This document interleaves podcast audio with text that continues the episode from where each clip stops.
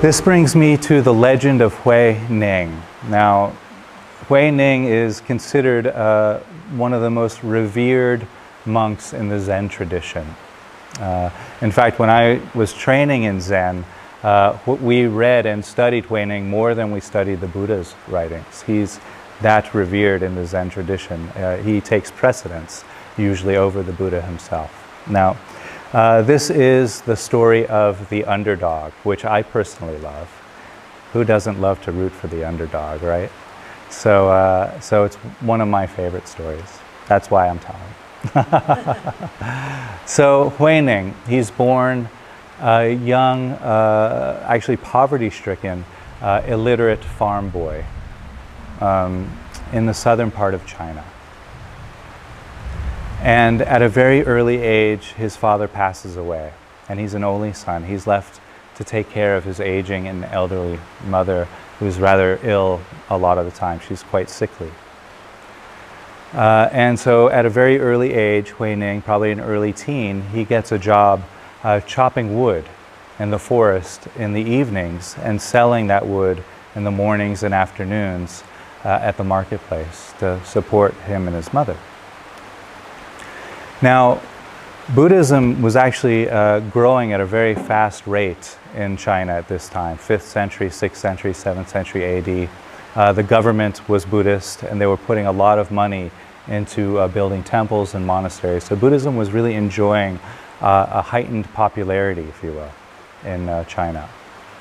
So one morning, Huineng is wheeling his wood into the marketplace, and there's a monk sitting cross-legged at the doors, chanting what's known as the Diamond Sutra, like that.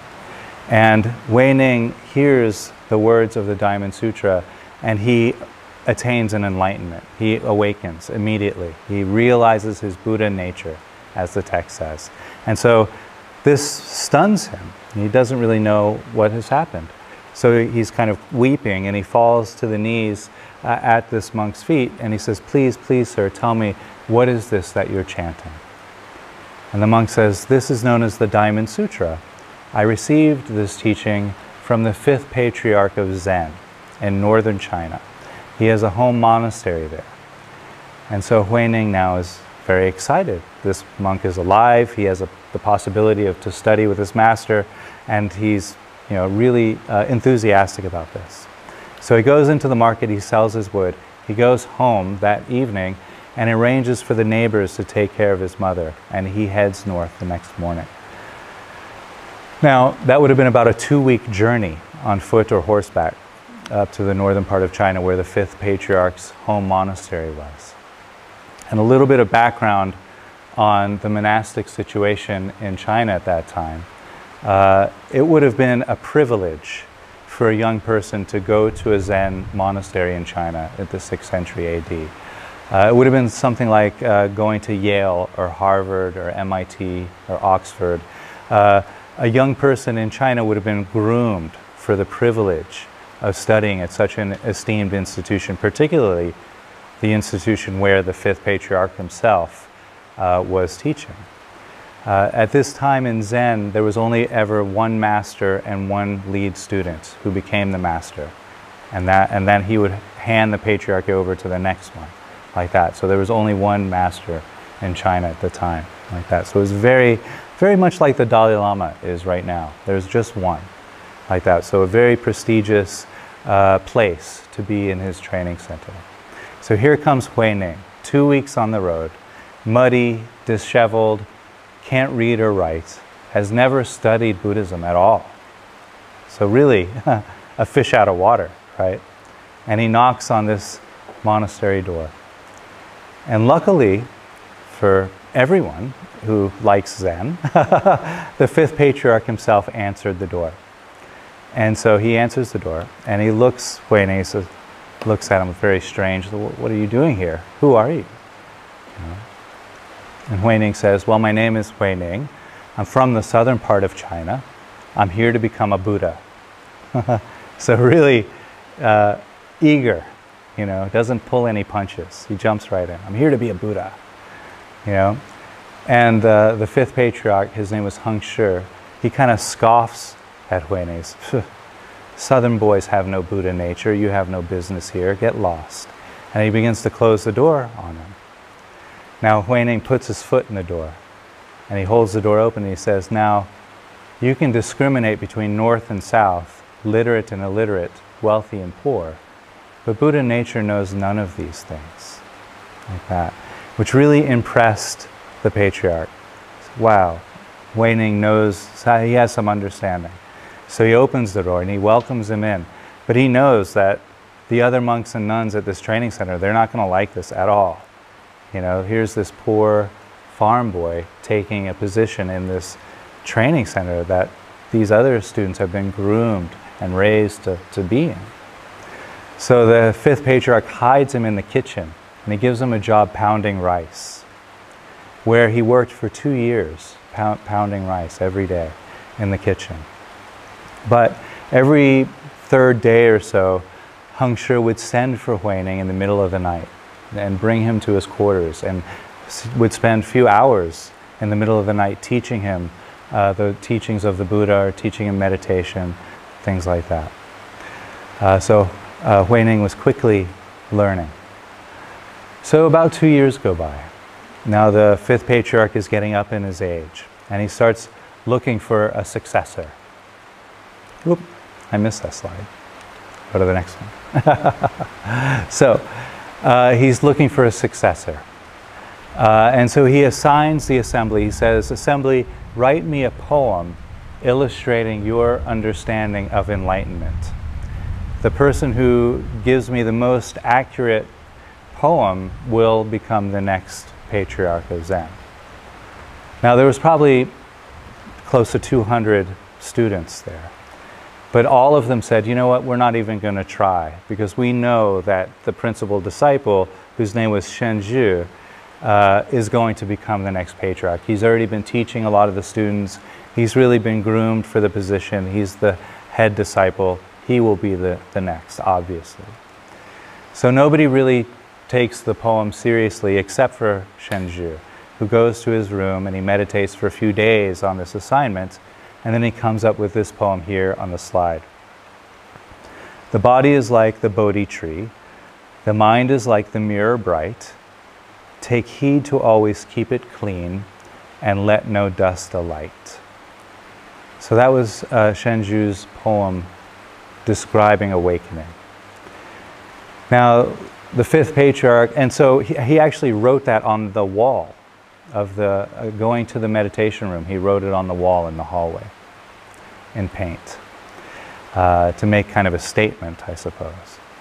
So the fifth patriarch comes out of his quarters and he sees this written on the wall like that, and that's pretty good, but it doesn't really quite describe awakening, he says, but it's really good meditation instructions, and I'm going to unpack that in a minute. But he decides that it doesn't really get at awakening, but it's good to meditate on. If you meditate on that and learn it, you might have an awakening experience. So he assigns all of the monks and nuns in the monastery to memorize it and to meditate on it. And then he takes Shengzhu aside and he says, that's pretty good, why don't you try again? Like that. So it's an ongoing assignment now. So that night, Huineng is coming from the kitchen and he hears a monk chanting this poem over and over again. Huineng thinks, well, I've not heard this before, that's something different. So he asks the novice monk, he says, what is this? Where did you get this? And so the monk tells Huineng about the assignment and how we're supposed to write this poem. And so Huineng asks the monk to recite it to him several times. So Huineng can memorize it. Keep in mind, he can't read or write, so he asks him to recite it several times, so he memorizes it. Once he has it in his mind, he goes back to his own room, and he meditates all night with this poem, and he comes up with his own poem. And being a one-upmanshipster, he wrote it right next, or he dictated it to another monk to be written right next to the poem that Shengzhu wrote. And here's Huineng's poem. Basically, there is no Bodhi tree, nor stand of mirror bright, since all is void, where can the dust alight? beautiful. So really a clear illustration of emptiness, of awakening, that if we can really let go the dust, which is our preferences, our prejudices, our opinions, our discriminations, that has nowhere to land. Like that. So keeping that emptiness quality so that all of that can arise and pass, like that. And so here are the poems side by side, so you can kind of compare. The body is like the Bodhi tree, and Huineng clearly coming a comeback, right? Basically, there is no Bodhi tree, right? So letting go of attachment to the body, letting go of attachment to the mind. The mind is like the mirror bright, so letting all that go.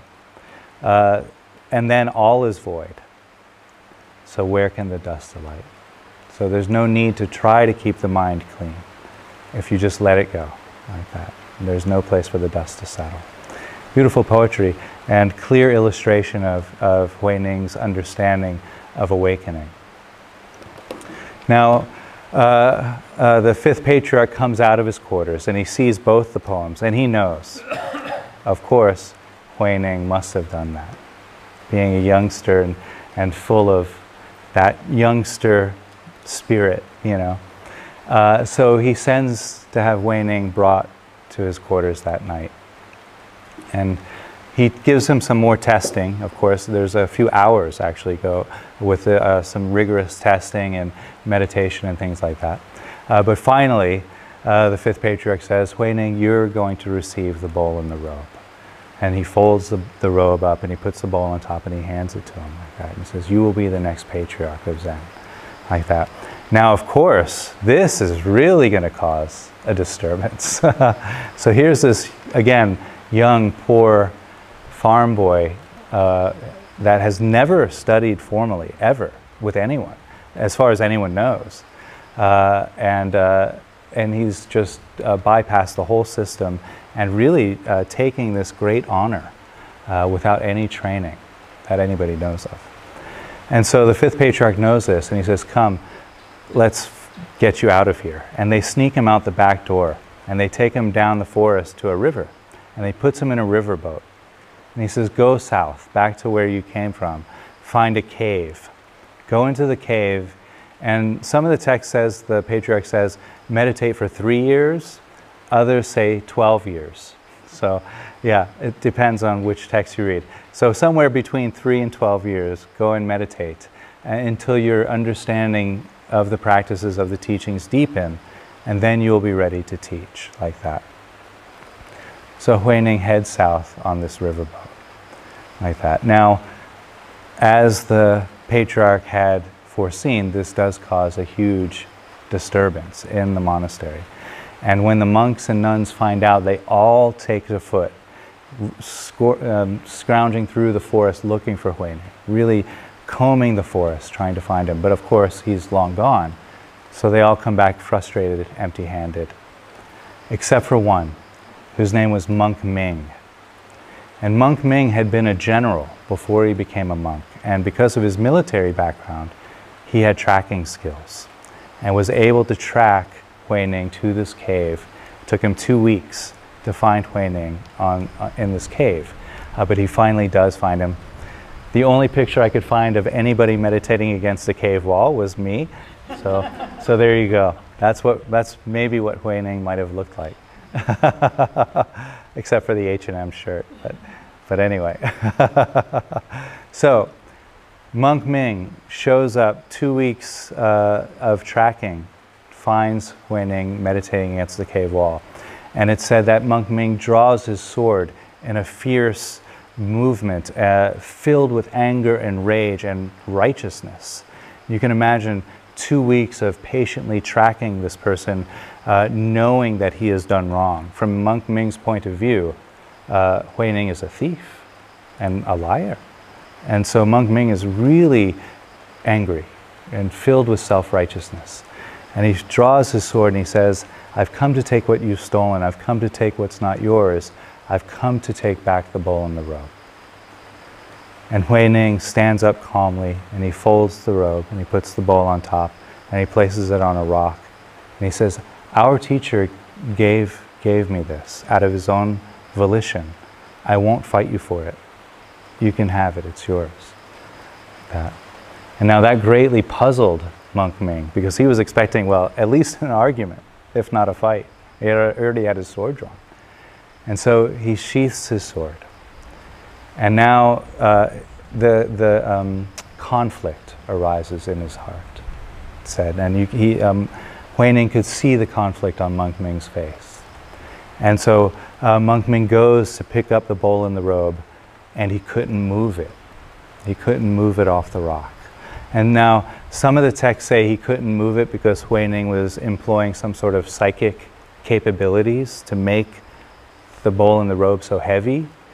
But the text that I prefer is that the guilt in Monk Ming's heart was so heavy that he couldn't move the bowl and the robe. He felt so conflicted that the bowl and the robe, he couldn't lift it. And so he fell to his knees, Monk Ming. And he says, actually, I'm not here for the bowl and the robe. He quickly changes his story. It's like, actually, I didn't come for the bowl and the robe. I came to receive your teachings. Won't you please be my teacher? He says to Huineng.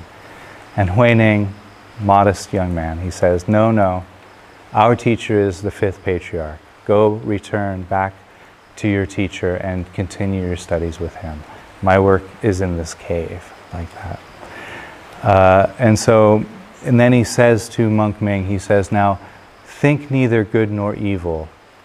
Show me your original face, like that. So again, Huineng sensing the inner conflict in Monk Ming. Think neither good nor evil. Think neither bad nor good. Think beyond judgments. Show me who you are, like that. Beautiful, beautiful.